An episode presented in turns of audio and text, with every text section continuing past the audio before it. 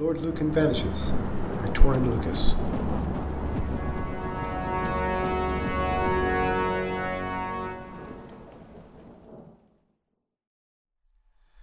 For those who are lucky, a casino can turn white light into colors, darkness into light.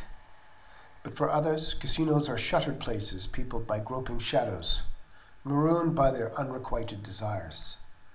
The Claremont Club in the West End of London had changed Lord Lucan into a darkened version of his former self. Oh, to be lucky. Lucky if only once again. Chapter 1. Lucan, Lord Lucan. Richard John Bingham, 7th Earl of Lucan, soon to be known as Lord Lucan the Fugitive, was simply good old Lucky to his clique of gambling aficionados at the Claremont Club. The club was his headquarters now. Lucan had outgrown the candied champagne, the small talk, coy flirtations, and plausible lies. By then, the Claremont Club had become a more serious place.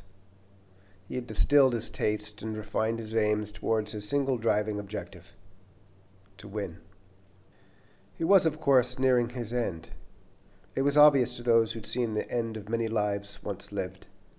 He could accept that, knew it in his bones, to be set alight in paranoid musings or wrenched desperation that drove him from sleep. The exaggerated drinking, talking too fast, or his long silences, this wasn't madness. It was business. And anyway, very little mattered to Lord Lucan in 1974, except to win. A crystal glass of clear liquid was pushed across the darkened marble bar top, leaving a moist streak. "Thank you," he murmured. With his white tuxedo and red lapel rose, Lucan cut a contrasting figure against the shadows of the casino playing tables, crowded with men lifting only half-glances in his direction as he coursed his way through the chamber. Along with the champagne and other superfluous distractions, he had abandoned his once playful game of chemin de fer and settled instead into a leather seat at the poker table. He acknowledged to himself the sensations of cooling perspiration across his brow. These beads of sweat, shining like diamonds, revealed to all, discerning enough, that he was a gambler ready to risk everything. He had come to accept that those who knew him knew how he could keep broken charts together. His real targets were unknown to him. Fortunately for Lucan, it appeared that none of the three other gamblers at this table recognized him. By reputation, Lucan had earned the nickname Lucky, although, given the downward spiral of the last years, this had become more of a sarcastic moniker. So he was pleased to be among strangers. The dealer at Lucan's table was Elizabeth Murphy, the kind of languid beauty that Aspinall most desired for the club. The Claremont was still considered John Aspinall's club. He'd opened the casino in 1968, transforming himself through careful practice into a sort of high priest of Mayfair society. Part businessman, part circus impresario, he cultured a sort of sinister charm. Elizabeth had come to the club on that spring morning looking for a job. Claremont had recently changed ownership, becoming the new plaything for the Playboy magazine. The magazine was in the process of diversifying into the casino business, and Aspinall had the contacts and the charm to persuade and beguile. He would continue to take stock of prospects, measure up talent, and be the Playboy's eyes and ears. He had found Elizabeth disarmed by the morning's rain in the front lobby in need of warmth. Her eyes stung from the stream of hairspray that retreated from her hair that had once been carefully brushed into the style of a beehive. He was drawn to her, like a cat. He had been compelled as if commanded by a coursing instinct. "Well," he said, "what do we have here?"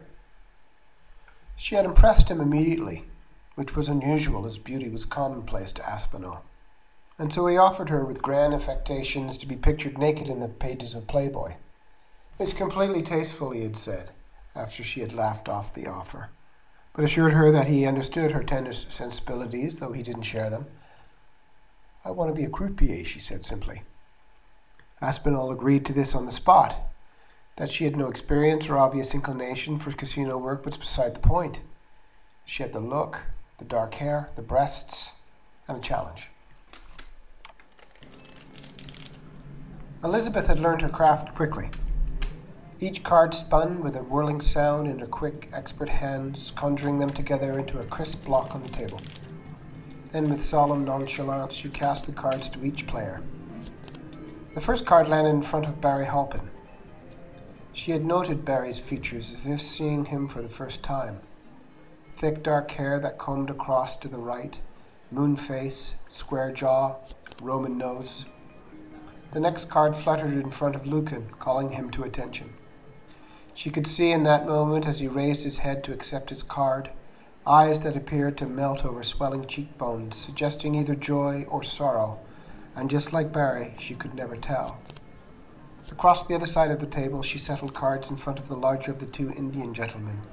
Each appeared distinguished, distant, and inscrutable. Round the table again to deal the cards. Barrow narrowed his eyes furtively from under long locks of hair over to Lucan. It was more sorrow in his eyes, she thought, the same sorrow as in Lucan's. Barry lied to her often. He was good at it. This impressed her and made him valuable. It was a talent she could appreciate. Concealment left him unknowable, even to himself. His lips curled in and out of his long beard as if gulping air like a fish. He's too nervous, she thought, but assured herself in the knowledge that Barry could deceive expertly. He's oblivious, she assured herself as she dealt Lucan's final overcard. She could see the same signs of slack-jawed inebriation that had accompanied many of Lucan's more spectacular losses in the past. Another card alighted in front of the bearded, heavy-set Indian, his eyes set and impassive, his ballooned hand extended to draw the card close. His companion sipped delicately from a glass of champagne, smiled absently, and watched. "Your cards, gentlemen," Elizabeth announced. Narrowed eyes shifted among each of the players. From under long locks of hair, Barry's eyes darted across at Lucan. The Indian's flashed to Barry, and Lucan's moistened eyes came to gaze into hers. She quickly returned her attention to the table. She was the croupier, above attachment, cool and collected. In that moment, Elizabeth and all her players possessed that swelling sense of possibility. But she, Barry, Lucan, and the two East Indians were far from in control, as each carelessly took their own inexorable orbit around the same darkening star. It was the rings that the Indians wore that revealed the deception. Even if Lucan hadn't seen the rings previously for sale at Hatton Garden, it would have been obvious. It was in the aftermath of one of his increasingly rare gambling wins, with the feeling that one has after sex, that Veronica happened upon the ruby rings and had suggested them for him. As a joke, he had assumed. They were so garish they seemed fake, something for a child's dressing-up box. One spotted on the fingers of the Indians. The fake rings, along with the crumpled and poorly fitted suits, left him no doubt. Secret agents, both of them, he decided. Lucan fancied he had an eye for that sort of thing, and would study the life and times of the secret agent in the evening papers. Cold War news of intrigue. Lucan imagined that he and James Bond might possess a similar sensibility, and recalled then how he had once auditioned for the role in replacement of Sean Connery that one year. Why, only the night before he had read something about India extending its leftist credentials, currying favor with the Soviets, he thought. These two were probably Indian IB agents on the tail of a wayward operative to be fetched back into the cold. Lucan gazed lazily over at Barry to take measure of this very unlikely Indian double agent. He coursed a finger along the edge of his crystal glass and recognized that vodka had taken its positive effect. Am switched on, he decided. Nobody could do it better. The cards in his hand, 3 kings and a queen, they prove it. Elizabeth could tell Barry was losing. She could see through the bars of her black lashes the slight roll to his shoulders. The Indian pair, on the other hand, flanked by stacked poker chips, had the air of optimism, carefree. But it was Lucan who was lucky this time. She sensed his swelling confidence in his flushed face, the moistened gaze which he fixed on her. "I fold," Barry announced, laying his cards on the table. "Yes, indeed, I fold also," echoed the Indian, his companion exhaling a stream of smoke that conveyed the feeling of relaxed resignation that comes from the transient nature of Indian fortune and loss. Lucan grinned towards Elizabeth with a cocked eyebrow that was meant to illustrate how clever he was and that he alone was the important one for her to know intimately. Elizabeth turned her cards, the house cards, to reveal a four-of-a-kind. Lucan revealed his three kings. "That one goes to the house," she announced. Lucan's smile quickly vanished. Inexplicably, he had lost. Elizabeth pulled the chips toward her with the table rake. As carefully rehearsed, she directed a portion of the chips to the usual table receptacle. The other half of the chips were dragged smoothly over to the edge to disappear without a sound somewhere below. The sleight of hand was so refined to be almost imperceptible. Lucan had watched Elizabeth separate the chips in amazement. He glanced quickly over to Barry and the Indians, who remained oblivious to the pilfering unfolding before them. "Another round, gentlemen, shall we?" she announced, glancing to Lucan only for a moment to reveal a hesitation in her manner, an uncertainty. Lucan studied this newly discovered mystery before him. Her dark hair with straight bangs squared a refined face, red lips, and eyes that flashed blue from flickering lashes. Her beauty was obvious, her cunning a surprise. Lucan wanted her then, wanted her to see that he was onto her, that nothing passed his notice. But her distance frustrated his ruminations. She could fear him now, and she should. He possessed her secret. He would make her know that. "Deal me in," he announced. Elizabeth began to collect the opening set of chips for the ante. When she arrived to collect from Barry, he leaned forward over the table and announced, "I've not got the 5,000, Scuv." He paused to take the measure of his table opponents. He smiled. His eyes creased into small, beady slits of amusement. "But I have this." And from his pocket he retrieved a small, folded document of white parchment. He pressed it against the table to reveal a 2-foot square illustration. Lucan sensed the document to be very old. It was a darkened tan in color and revealed itself like a sort of ancient liquid, as if centuries had removed its capacity to crease. Lucan knew enough to detect the writing as a form of Indian Sanskrit, and the illustrations were clearly animals of the jungle. "This," Barry announced, "is the Panchatantra map. This is the map to the whole bloody lot." He paused for effect. "But let's raise the ante, shall we, to say 50,000 quid. Barry then quickly reconstituted the map, snatching the imagery from Lucan's gaze to leave a simple brown, flattened paper square at the center of the table. "Win, and you take the map. The house gets the proceeds for the trouble. I win, and I take the jackpot. 100,000 between the two of you. The house wins, and I'm on the hook for 50,000, but I'm good for it. With this map, it'll be easy." "Anyone with that there map?" Barry wiped his beard from his mouth and reclined back in his chair. "Well, anyone with that map would have the arrow right to it, to the Panchatantra itself." Lucan raised his eyebrow and turned to the Indian pair. "The ancient Panchatantra is the book of Indian fables," Lucky laughed, the Indian sipping the champagne. Lucan raised his other eyebrow. "It's Lucan," he corrected them, accepting his loss of anonymity. "Lord Lucan. And why should I care for this Panchatantra anyway?" "Yes?" inquired the fat, card-playing Indian, gesturing toward Barry. "Tell us," he asked. "Most men would give the royal jewels for a load of that," replied Barry. "It's the map that leads to the 5th century library that lies beneath the sacred ghats of Varanasi. And I mean deep below the river itself.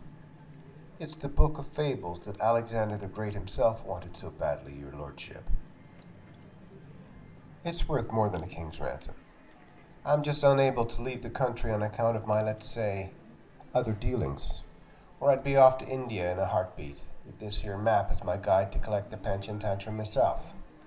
"Deal us in, of course," cried the champagned Indian. "How delightfully auspicious." "And you'll cover the ante then," responded Barry. "Yes, we'll cover it," replied the Indian.